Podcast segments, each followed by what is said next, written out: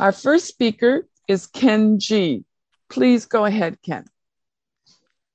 Thank you. My name is Ken G, and I am a very grateful recovering compulsive overeater, sugar addict, alcoholic, and drug addict, quadruple crown winner.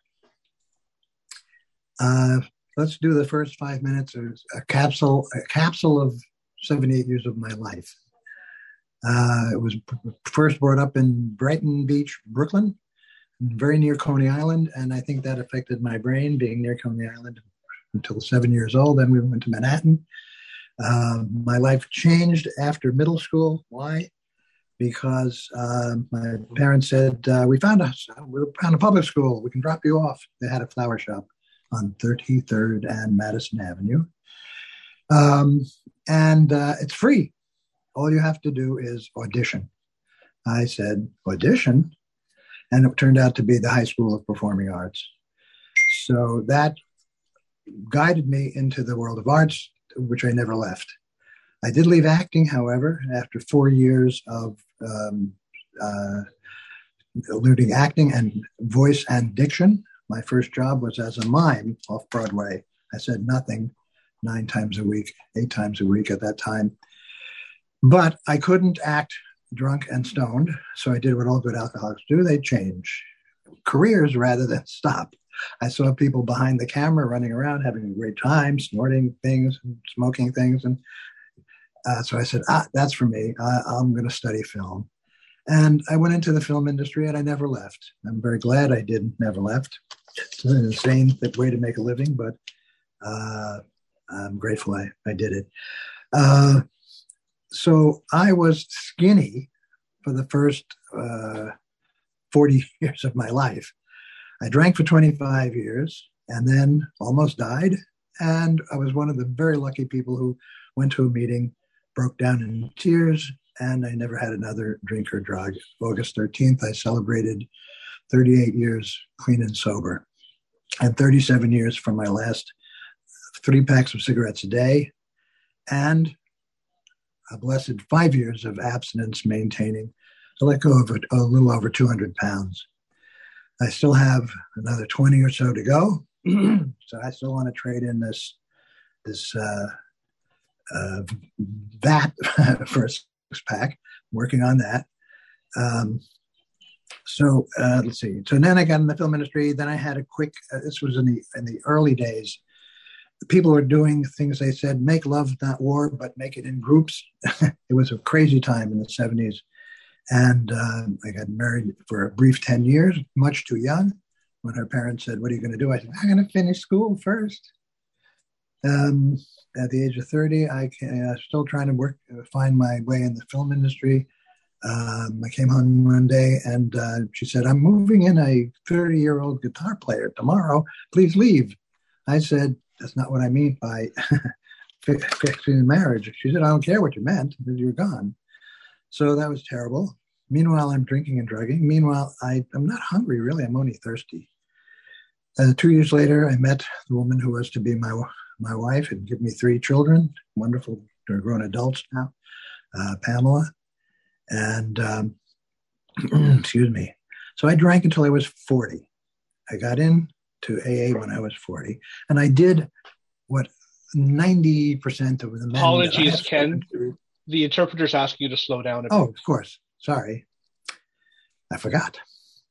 So I did what 90% of the men I know did, which is to drop drugs and alcohol and pick up food because there's there's still that hole in your heart. It's got to fill it with something. Um, my wife was a gourmet cook. That didn't help.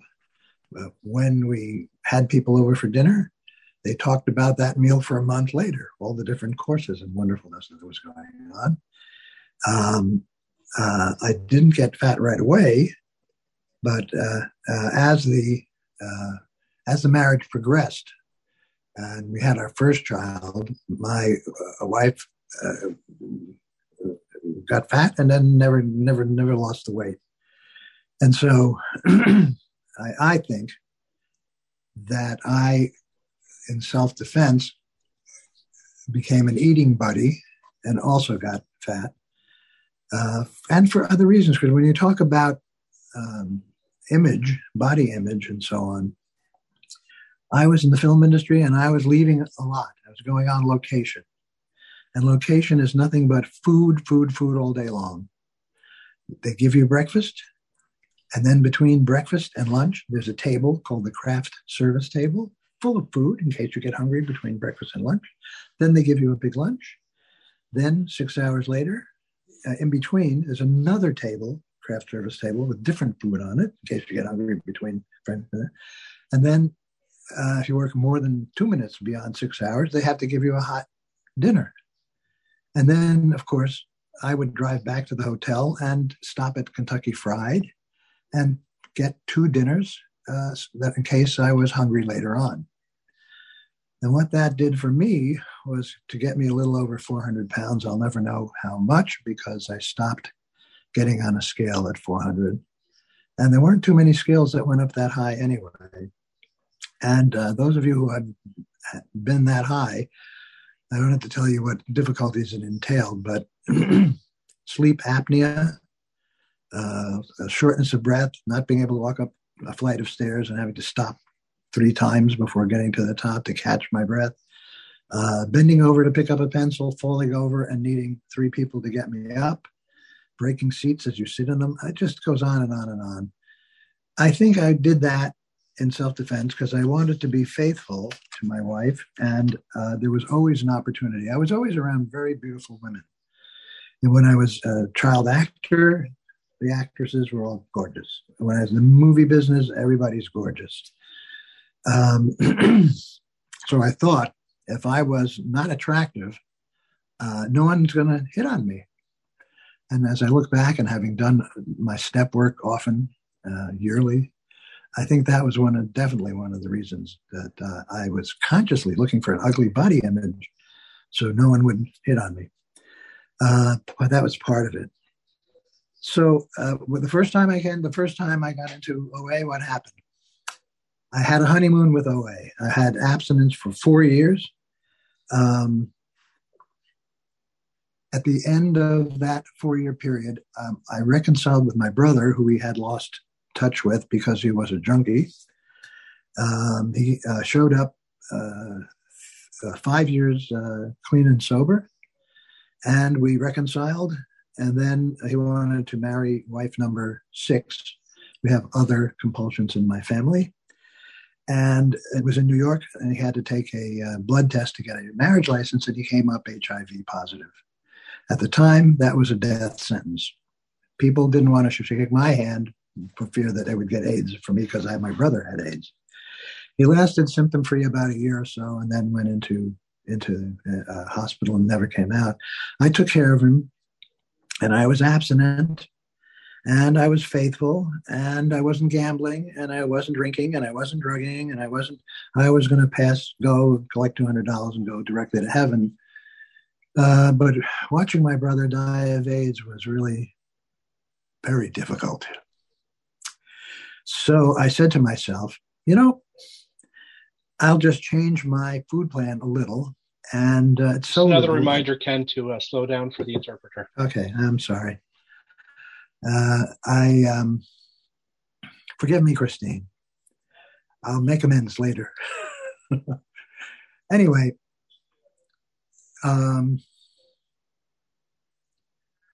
I said I will change my it's so little. I'm going to change my food plan. This is really difficult. And I needn't speak to my sponsor about it. And I didn't. And then I stopped speaking to my sponsor so often. After all, I had lost so much weight. I was thin. Um, uh, then, uh, um, then I stopped calling him at all. Uh, then I thought, well, I'm in very good shape. Uh, why do I have to go to seven meetings a week? That's ridiculous. So I cut down on my meetings, and you can guess what happened next. Uh, uh, I went out, and I was in and out for the next 15 to 20 years. I, I don't know. My sense of time is way off. Uh, the one thing I did do, though, was I kept coming no matter what. Even if I was in a meeting and um, went to the bathroom and ate candy bars and then came out and lied about my abstinence, I kept coming because I knew from my from uh, AA that the, the, steps work. That uh, a, miracle of uh, you know somebody crawling into an AA meeting behind three quarts of vodka a day could get sober and stay sober for many years. And why not with food?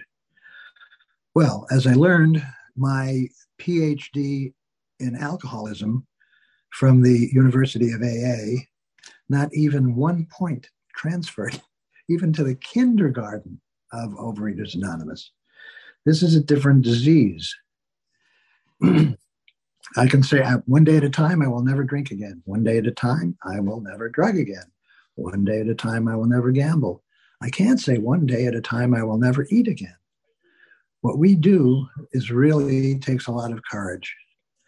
And uh, so I was slipping in and out all that time. The first time I got back into uh, OA was on a medical scale. Scale scare. I took a stress test uh, on a treadmill, and the doctor said, "There's something wrong with your heart. We need to do another, one other test, a nuclear stress test.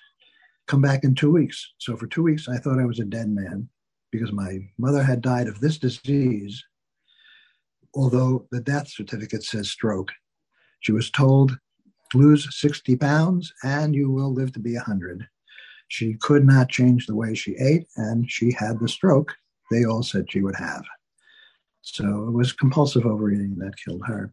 So I thought, I am a dead man. I better get back to uh, uh, OA, and uh, did and uh, still struggled on and off and on and off. And I can, I want to talk about body, body image relationships and sexuality. Sexuality at 400 pounds, I have this image in my head of my wife and I. She was very heavy too. We both had sleep apnea because that's what happens when you're, there's so much fat around your neck.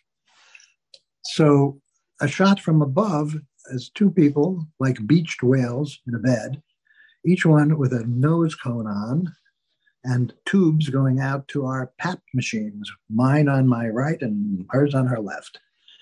So that did not leave a lot of room for romance. And uh, uh, this, the uh, the uh, uh, cut to not the last time that came in that where it worked. I still struggled on and off, in and out. Uh, I was continued to lose a little bit, a little bit. I was, you know, I wasn't just out there totally, but I, I couldn't get it. I, I couldn't figure out why. I, I, had so much AA program, but it didn't help at all. Uh, all during this horrible stuff, I was stone cold sober. Uh, as you as you know, it doesn't help. So anyway, excuse me.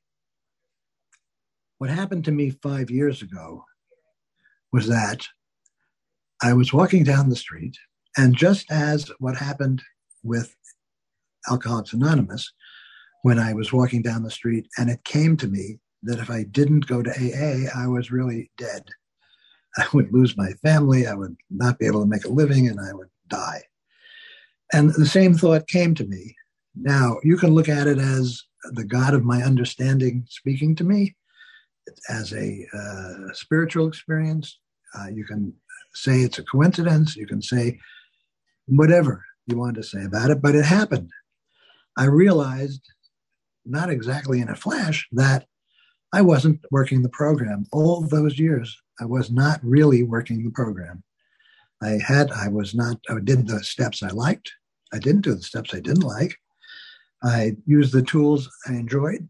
I certainly didn't use, I never had a sponsee. I never did much besides put the chairs away. excuse me, and drink a lot of coffee. Um, so, um, so I don't have an explanation for that. Some people say, well, it's a miracle. And I occasionally say it's a miracle.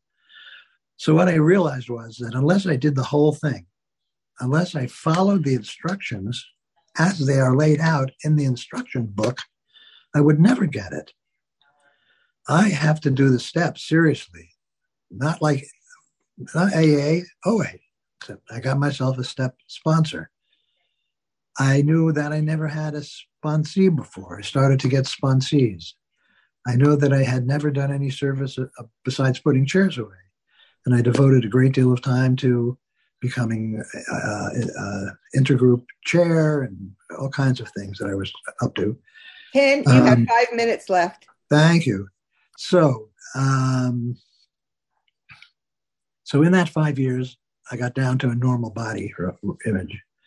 Uh, 11 years ago, I lost my wife of 36 years to lung cancer. And that was pretty horrible. But it did teach me one thing, which is that you could go through anything sober. I wasn't I wasn't abstinent, but uh, it, I, it was a miracle that I didn't. I don't even think about that stuff anymore. I would like to be in the same place with food if it is all possible. Uh, I'm getting there.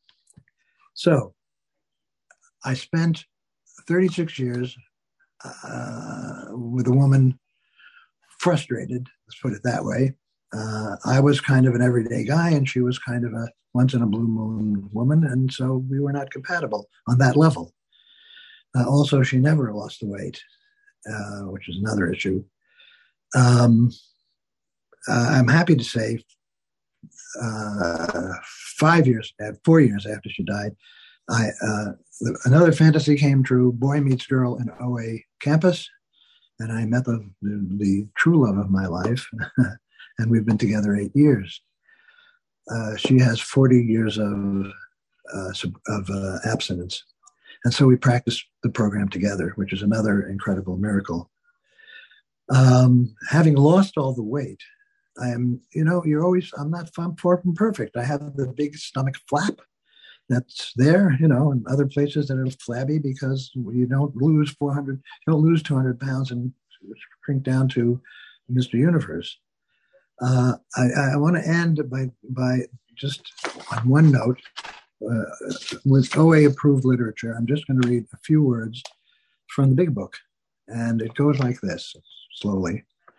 To sum up about sex, we earnestly pray for the right ideal, for guidance in each questionable situation, for sanity, and for the strength to do the right thing. If sex is very troublesome, we throw ourselves header harder into helping people. We think of their needs and work for them. This takes us out of ourselves and quiets the imperious urge when to yield would mean heartache imperious means arrogant or uh, overbearing. The bottom line in all program is are you helping someone or are you hurting someone? When I look back over my sexual career, my personal career, I left a lot of bleaching bones in the sun. And I have made amends to everyone I, almost everyone I did that to. And two minutes. Um, thank you very much. So uh, what is so what is what the miracle is for me is that now that I am a, a, a sane weight, and now that I've the last five years have been sober and abstinent, it has made it possible for me to have a relationship with another person with which I do not have to wear any masks whatsoever.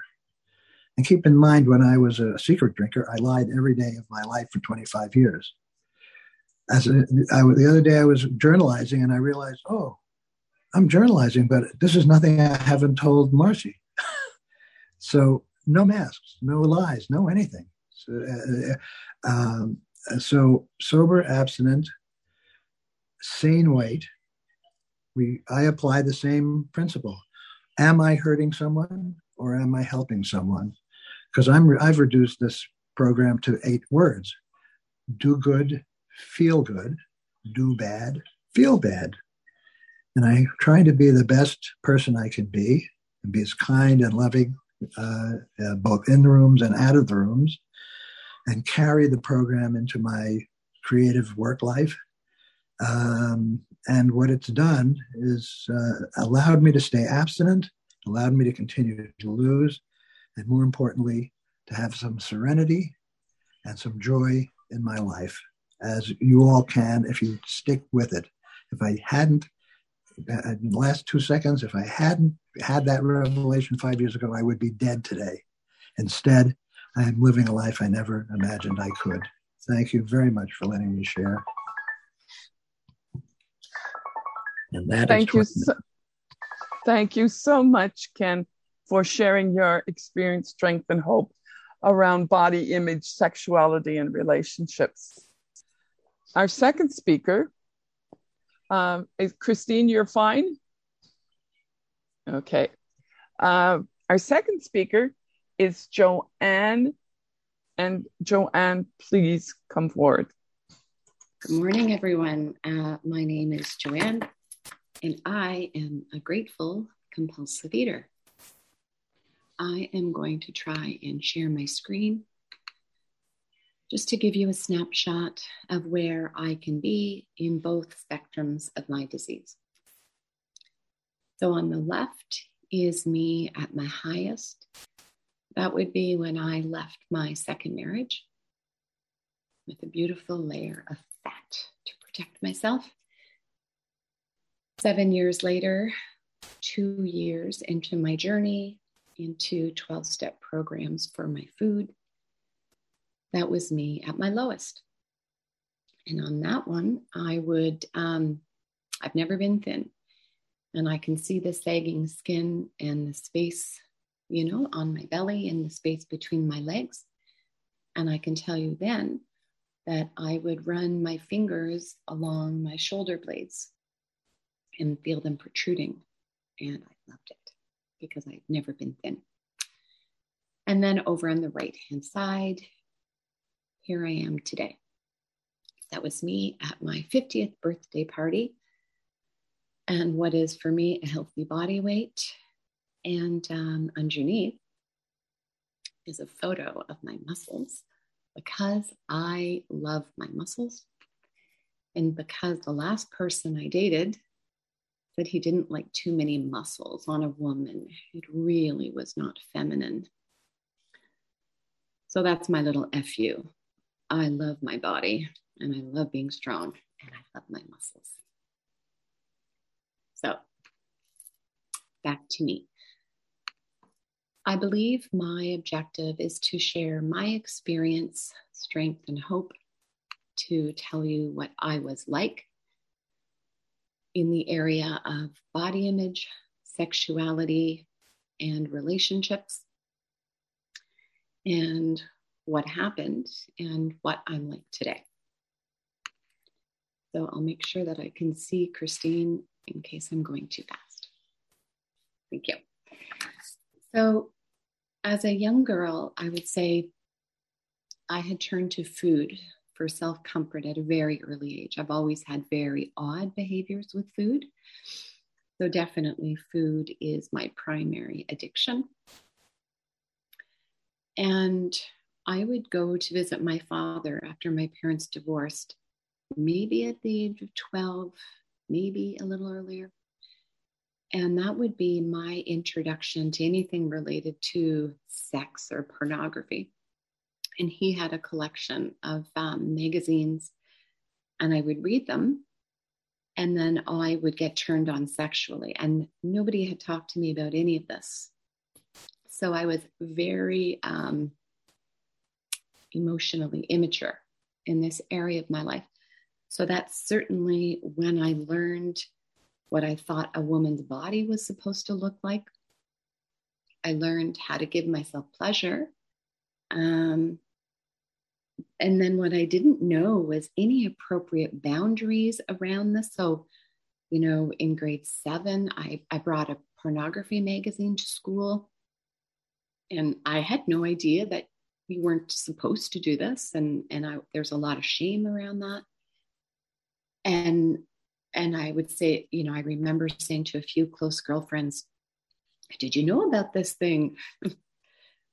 And if you do this and if you touch your body in a certain way, you know, this is what will happen. And it feels really good. And I can show you how to do it. I had no idea what I was doing. But as I grew older, uh, one of the things that I can tell you happened I was with a cousin, and I guess she told her grandmother about what I had said and done, who told my grandmother. And what came back down to me was I could never play with her again. So, a lot of shame around those early first experiences around sex and sexuality. And as a teenager, I found alcohol at an early age, lost my virginity very young, and then became very promiscuous. Uh, a lot of one night stands. And by this point, uh, my dad was no longer in my life. And I would do anything to be held, to be touched physically. I would. And then growing older, a lot of shame around that. So I found, uh, you know, I met my first husband on the rebound. Um, I knew that I didn't love him, but then I found out that I was pregnant. So we married. We had two daughters. And um, I ended up uh, leaving him for a married man. And, you know, from a body image, relationship, sexuality, everything seemed fine in my first marriage. I, I don't really remember that being an issue, but I certainly didn't have that desire for him that I think we're supposed to have for a partner. And uh, when I met this married man, you know, we drank together, and I remember him telling me that his wife wasn't able to orgasm, and I could. So all of these warped instinct tied in with my sexuality and my worth as a woman and and that relationship obviously it didn't work out. He stayed with his wife.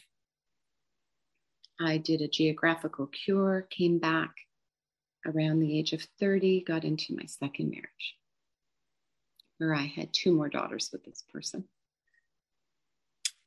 And um, one of the things that happened in that relationship was I felt like I had an obligation to have sex twice a week. That was my obligation. And uh, we would go away a couple times a year. And on those weekends, you know, we would, um, so weird to look back at now. You know, he would want to have sex three times a day. And I would. And it's and I did that for 10 years. And I remember um, I remember this after my last daughter was born. Uh, I had four daughters. He knew to the date six weeks when my cervix was healthy and could have sex. Like, I just remember that. I remember tucking the girls in at night and hearing those footsteps come up the stairs, and I knew he'd want that. And then I didn't want to, and I did it. And uh, towards the end, what was I doing? Um, I was drinking, certainly just to get it over with. And as you saw in my photo, I was developing a layer of fat. Looking back now, it was probably just, you know, keep somebody away from me. So I left that marriage after 10 years. I moved into this house when I turned 40. I got sober from alcohol at uh, 43. And then I was told uh, to get two years of solid foundation in that program before I started looking at the food. So I came into OA in 2015. And uh, I got 15 months of abstinence, but I still had that skinny head thinking. So I left and went to another program where it was weighed and measured meals, no sugar, no flour, nothing in between, and three outreach phone calls a day. And the reason why I did it was somebody who was in that fellowship talked to me about being skinny. And I had never been skinny my whole life. And don't get me wrong, she also did exude spirituality. And, um, and I wanted what she had. Failing to mention, she was a multimillionaire and had houses around the world. And I wanted all of that. I wanted to covet all of that. So I tried that program, but I couldn't maintain abstinence. It was too difficult, but I loved being skinny. And that's where you would have seen that picture. And around this time, I got into a relationship with somebody who was uh, in another fellowship. And he was obese. And he had been in and out of this program. And there were a lot of unhealthy messages that I received and I didn't say anything about. And I know now that it was not okay. And this person had said his preferred weight range for women was between 120 and 125 pounds. And, uh, you know, that just piqued my eating disorder, my hyper focus on body image. And he would compare my body to other women. And so all of this sense of worth in who I am in the world fits into how I please a man, having a man, all of this. And that relationship didn't last. Um, through another fellowship that I was in, you know, to deal with uh, someone who's still active in their disease, I finally found some key phrases such as, I'm not comfortable with this. I'll have to think about this. And it took me about six months to finally end that relationship. Now, what happened was six days before that relationship, I got abstinent again. And, uh, and this is really what I'd like to focus my, more of my talk on the solution and what I've learned by doing the steps. So, um, so for me, looking through the steps, I'm powerless. I know that I'm a compulsive eater. For today, my abstinence looks like my red list foods are those foods that I cannot take one bite out of without starting the, either the phenomenon of craving or a mental obsession. I have yellow light foods, which include sugar and flour. And I also have some behaviors that I abstain from, one of which is uh, abusing laxatives, over exercising, and the last is uh, anything that I wouldn't eat in front of my children in terms of portions. So I had no problem. Step one what did I think the food was going to do for me? Then what did it do for me in all of these areas of my life? Physically, socially, emotionally, sexually, and I think financially, but those five areas. So that was step one. Step two, can I believe that my higher power can restore me to right thinking? Yes. Three, am I willing to turn my thinking and my actions over to the care of that higher power? Yes. Four through nine. So, this is what I have been learning. So, I have this step work that I do with my sponsor, and it's really, you know, some questions that I ask around those basic instincts. And for me, these two have been really mixed up my emotional security and my sex instinct have been overlapped and really messed up. So, what do I mean by that? When my whole life, I thought my emotional security is based on a man. This is what, so the question is, what do I need to feel safe and trust in this situation? It was always a man, always. And then my sex instinct was what how do I believe men and women should behave in relationships? And in there was all of my like warped like beliefs about how often to have sex and, and blah blah blah blah blah. So by doing my step work continuously, which means going into 10, 11, and 12, if I'm living in 10, that's when these big feelings come up, which is usually anger and fear. I'm sitting down, pen to paper, with my higher power, and I'm looking at these instincts. So, this is where we really start pulling this apart. So, to understand where kind of this is where I'm at today, my, my sex instinct or my emotional security is no, no, no, no, no today it's not on um, what it, well what it is on it's am i living according to god's will for me that's what I need in order to feel safe and secure in this world. And then my sex relation is how do I believe men and women should behave in relationships? It's nothing to do with sex. It's all the relationship. What are my instincts and my core beliefs, which is honesty, respect, communication, intimacy, all of those things. So, and then the other thing that's changed recently, and I've just started adding it back to the emotional security, is I do need to see that the person that I'm with has demonstrated themselves to be safe over time, over repeated actions. Joanne, five minutes. Thank you. Now, what I know is if I've said step one, I'm powerless, I can't fix me with me. So I am doing step work where I bring it to my sponsor because I don't know what healthy is.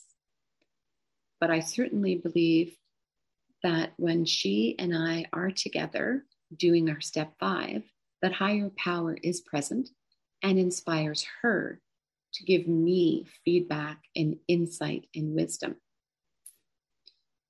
So, a couple things I just wanted to touch on. I was doing some uh, step work yesterday and I have my birthday coming up on Friday. And I've just joined another fellowship over the last year, which focuses on um, the impacts of being raised in an alcoholic and dysfunctional family. So, the step work yesterday is um, for me, what happened when I turned 16, I never heard from my father. To this day, I still don't know what happened. When I saw him a few years later, I ran into him and he looked at me and kept walking. He didn't recognize me. So I then told myself, I don't matter. And from that time until the age of 49, I kept going to that person repeatedly to try to get that love from someone who felt I didn't matter. And I swear, I've only really, that really sunk in yesterday when I did a harms inventory. Who have I hurt? I've hurt myself. I've hurt those around me. Because by doing that for 35 years, I have created this neural pathway over and over and over that I don't matter. So I had this breakthrough yesterday. It's not that I don't matter, I don't matter to him. And this behavior for 35 years has reinforced that, which then makes me hyper vigilant going out into the world with this preconceived notion and people do things and it trauma it triggers this trauma response because i no longer have the food and the alcohol to numb all of this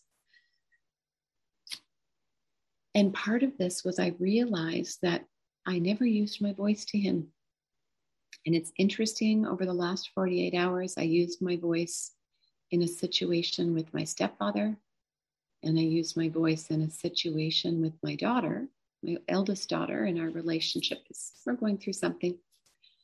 And both of them came back to me, they love me. So I'm hopeful that what's beginning to happen is this undoing of that. And then as I use my voice in a safe way and surround myself with people that demonstrate consistently that I matter, that then I can have more gratitude, more joy for everything that I do have in my life. And God can really start undoing all of that old stuff because it's really not serving me anymore. Um, yeah. So I think that's where I am. I could speak so much more on this topic. Um, yeah, but I think that's about it. So I thank everyone for being here today. And, uh, and I thank Ken and I thank everyone for their service. Thank you. Thank you so much, Joanne, for uh, doing service and talking about your uh, body image, uh, sexuality, and relationships in uh, relationship to your OA experience. We sure appreciate that.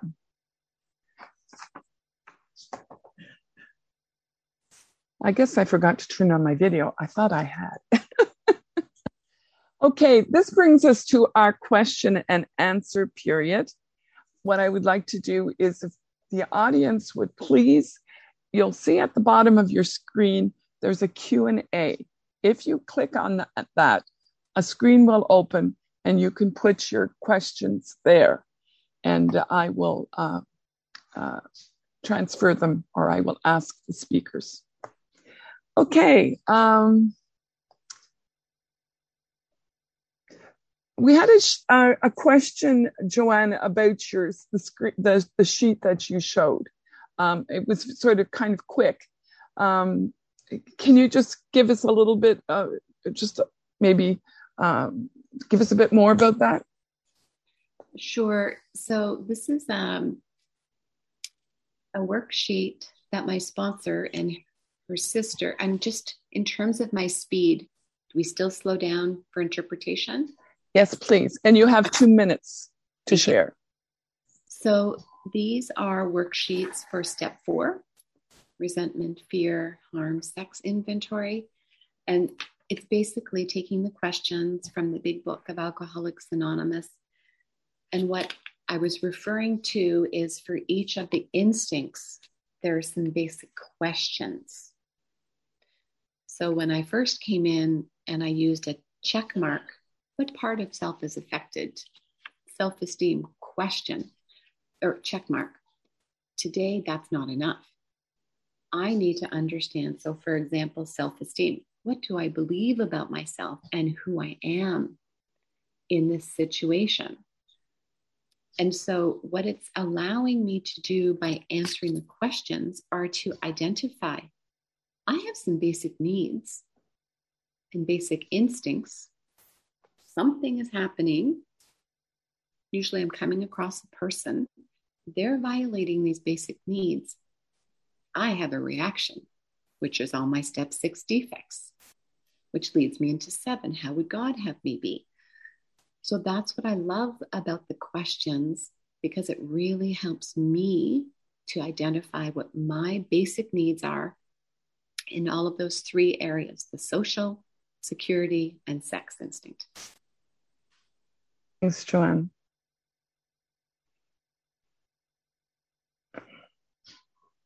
Okay. Um,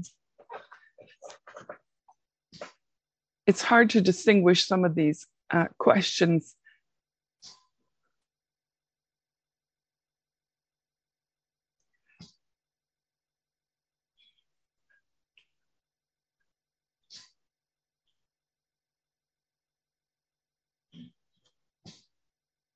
Okay, here's one for Joanne again. Sorry, Ken. Can you please speak on your abstinence plan, plan of action for compulsive exercising?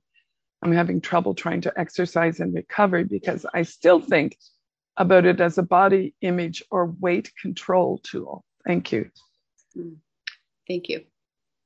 So for me, the only reason I ever ran a marathon or a half marathon was to be thin and get a t shirt to show everybody, look at me. Did it have anything to do with the love of running? No, I don't like running. I like how my body feels. I like the endorphins. I like being slim. But I will say, I'm being glib, but uh, there's a certain charity that I would raise money for with those races, and that was important to me. So, what does that look like today? Um, can I exercise three to four times a week, maybe half an hour? Yeah. Can I do upper body, lower body, abs, some cardio? Yeah. Is that reasonable? Yes. I don't have to run a half marathon anymore and run on a treadmill for four hours. I don't have to do any of that. So I'm hoping that that might answer that question. Okay. Uh, Ken, do you have um, something to to say on that about um, um, exercise and um, please go ahead. Yes. Um, first, in terms of the tools, I, I do everything.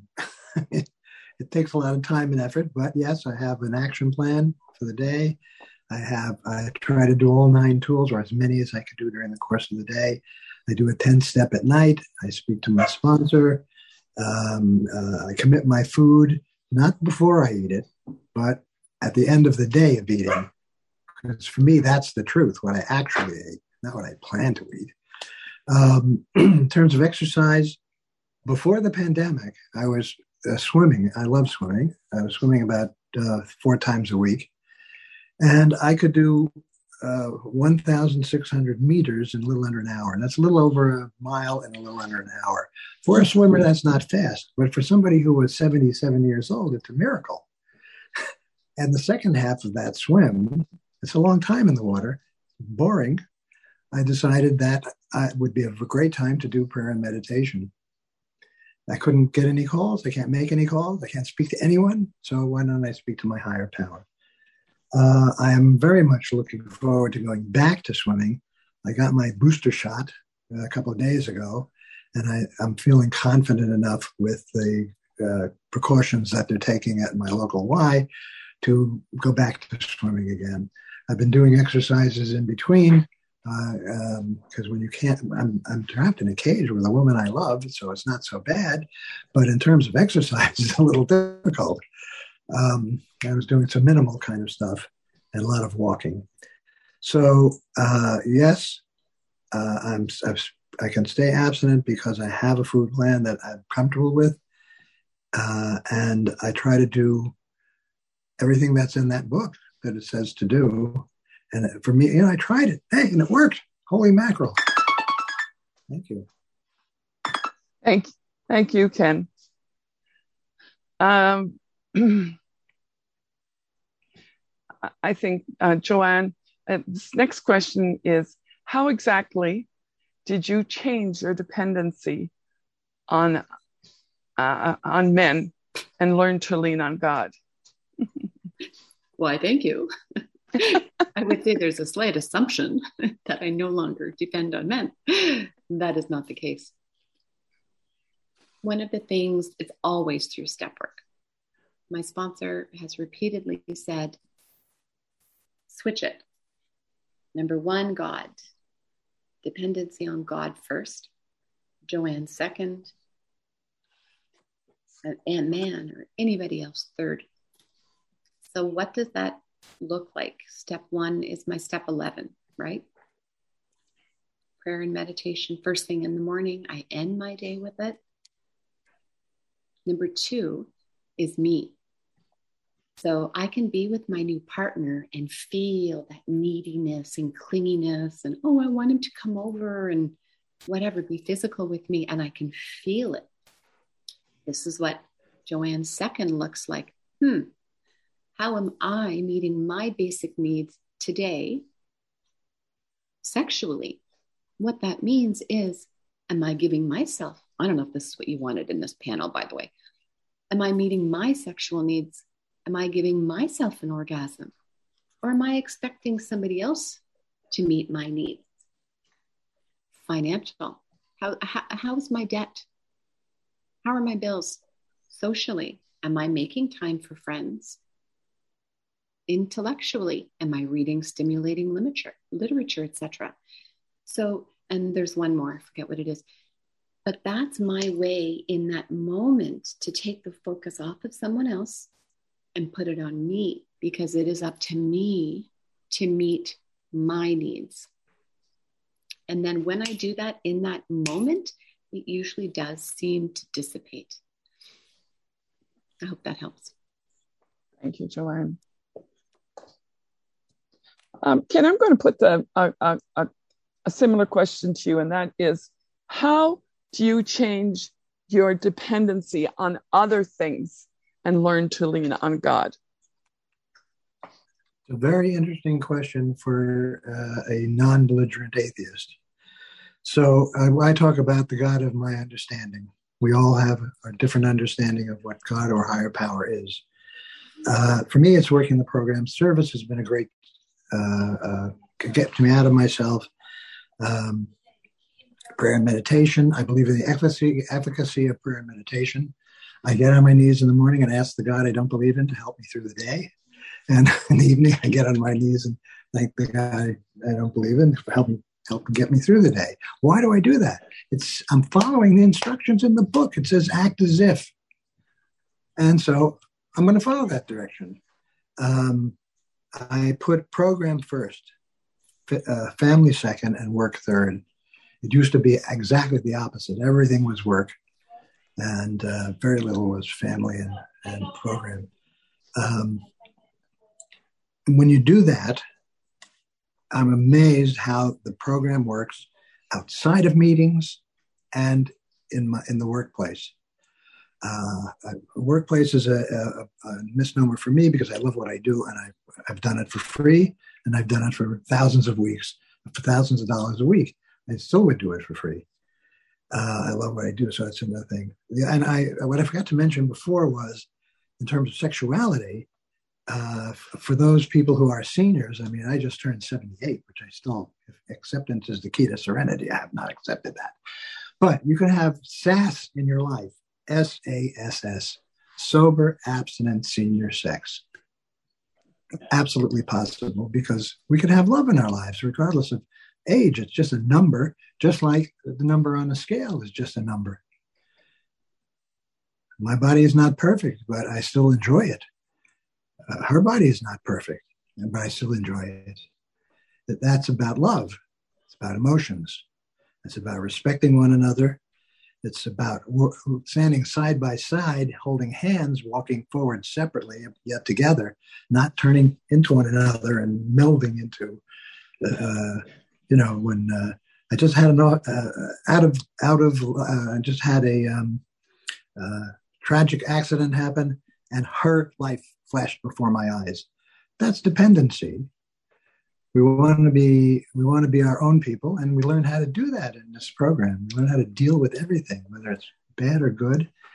Uh, I'll end with this. This program is not about um, it's not about waiting for the storms to pass.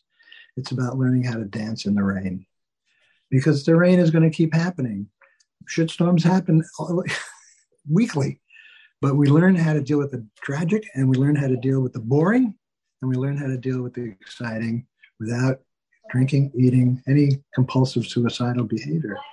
And that's a great freedom and a great, a great uh, burden. So, thank again, and just uh, work the program. Thank you, Ken. Um, this next question, and it's somewhat along the same lines, but um, can you expand more? No, sorry, that's something that I was doing. Do you use a specific affirmation when you are having a moment that makes you believe the old way or not mattering or being a valued person? Uh, Ken, do you want to take that first? Okay. Um, well, the serenity prayer happens a number of times during the course of the day. That's for sure. That's like a given. Um, I don't have a specific a- affirmation. Um, no, I don't have a specific affirmation. What happens uh, uh, is I use the I use the fellowship. I, I I try to make two or three calls every day to break the isolation. This is a disease of isolation and um, uh, uh, being able to speak, being able to speak freely, truly freely about significant things with people who've been through what we've been through, helps me. That's a, that's that helps me a great deal when some tragic things happening and and tragic things keep happening. You know, people die, people lose jobs, people get hurt, people are in the hospital. Uh, um, I used to need a really good reason to overeat, like a leaf falling or it's raining outside, or I reach the top of the staircase. Don't have to do that anymore. It's tremendous relief. But it took me a long time. Everybody is on their own uh, their own pace. I have to say, I have a sponsor for 37 years in, in AA, and only two years ago, I asked him. I said, "How many years of sobriety did you have when when you took me on as a sponsee?" he said, uh, he's one of these them those kind of guys. He said, "Oh yeah, I had nine months." We're all on different, you know, we're on a different scale. It took me 20 years to get this five years. Um, I I don't regret it because all I have is today anyway. And uh, and uh, you and I don't know, yeah, the 135 other people who are here, just in, all my intimate friends out there. but that's uh, I, it's relying on the program. It's putting the program first. When something happens that's horrible, I'm going to get to a meeting. I'm going to I'm going to you know get on your knees. Listen, for a Jew to get on his knees, we got on our knees for the pharaohs. We got on our knees for the Nazis, and you're telling me I have to get on my knees for Overeaters Anonymous? The answer is yes. it's important to surrender to the winning side. I just didn't want to be on the winning side for a long time. And once having surrendered to the winning side, it's working. Listen, uh, uh, uh, Germany and Japan surrendered.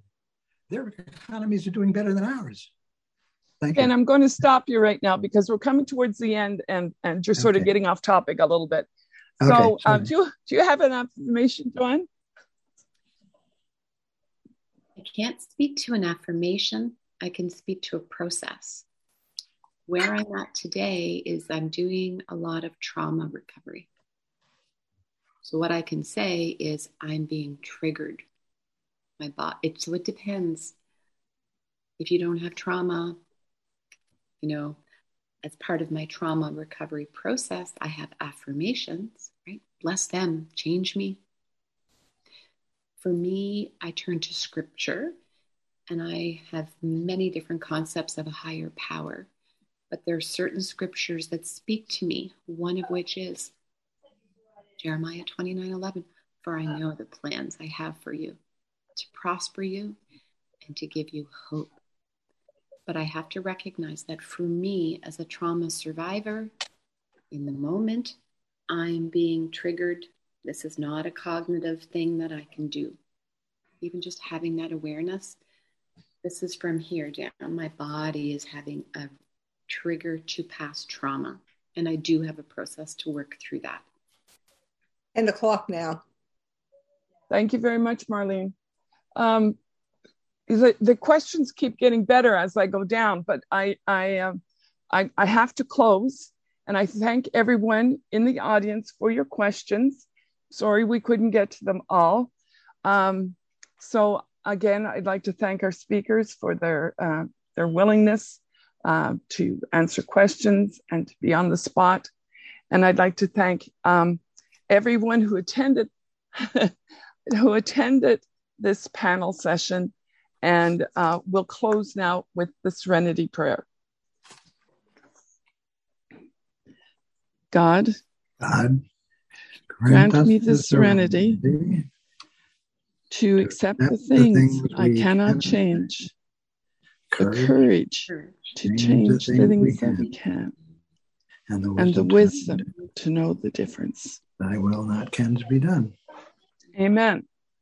Um, Thank Joanne, you, everyone. Joanne and Ken, say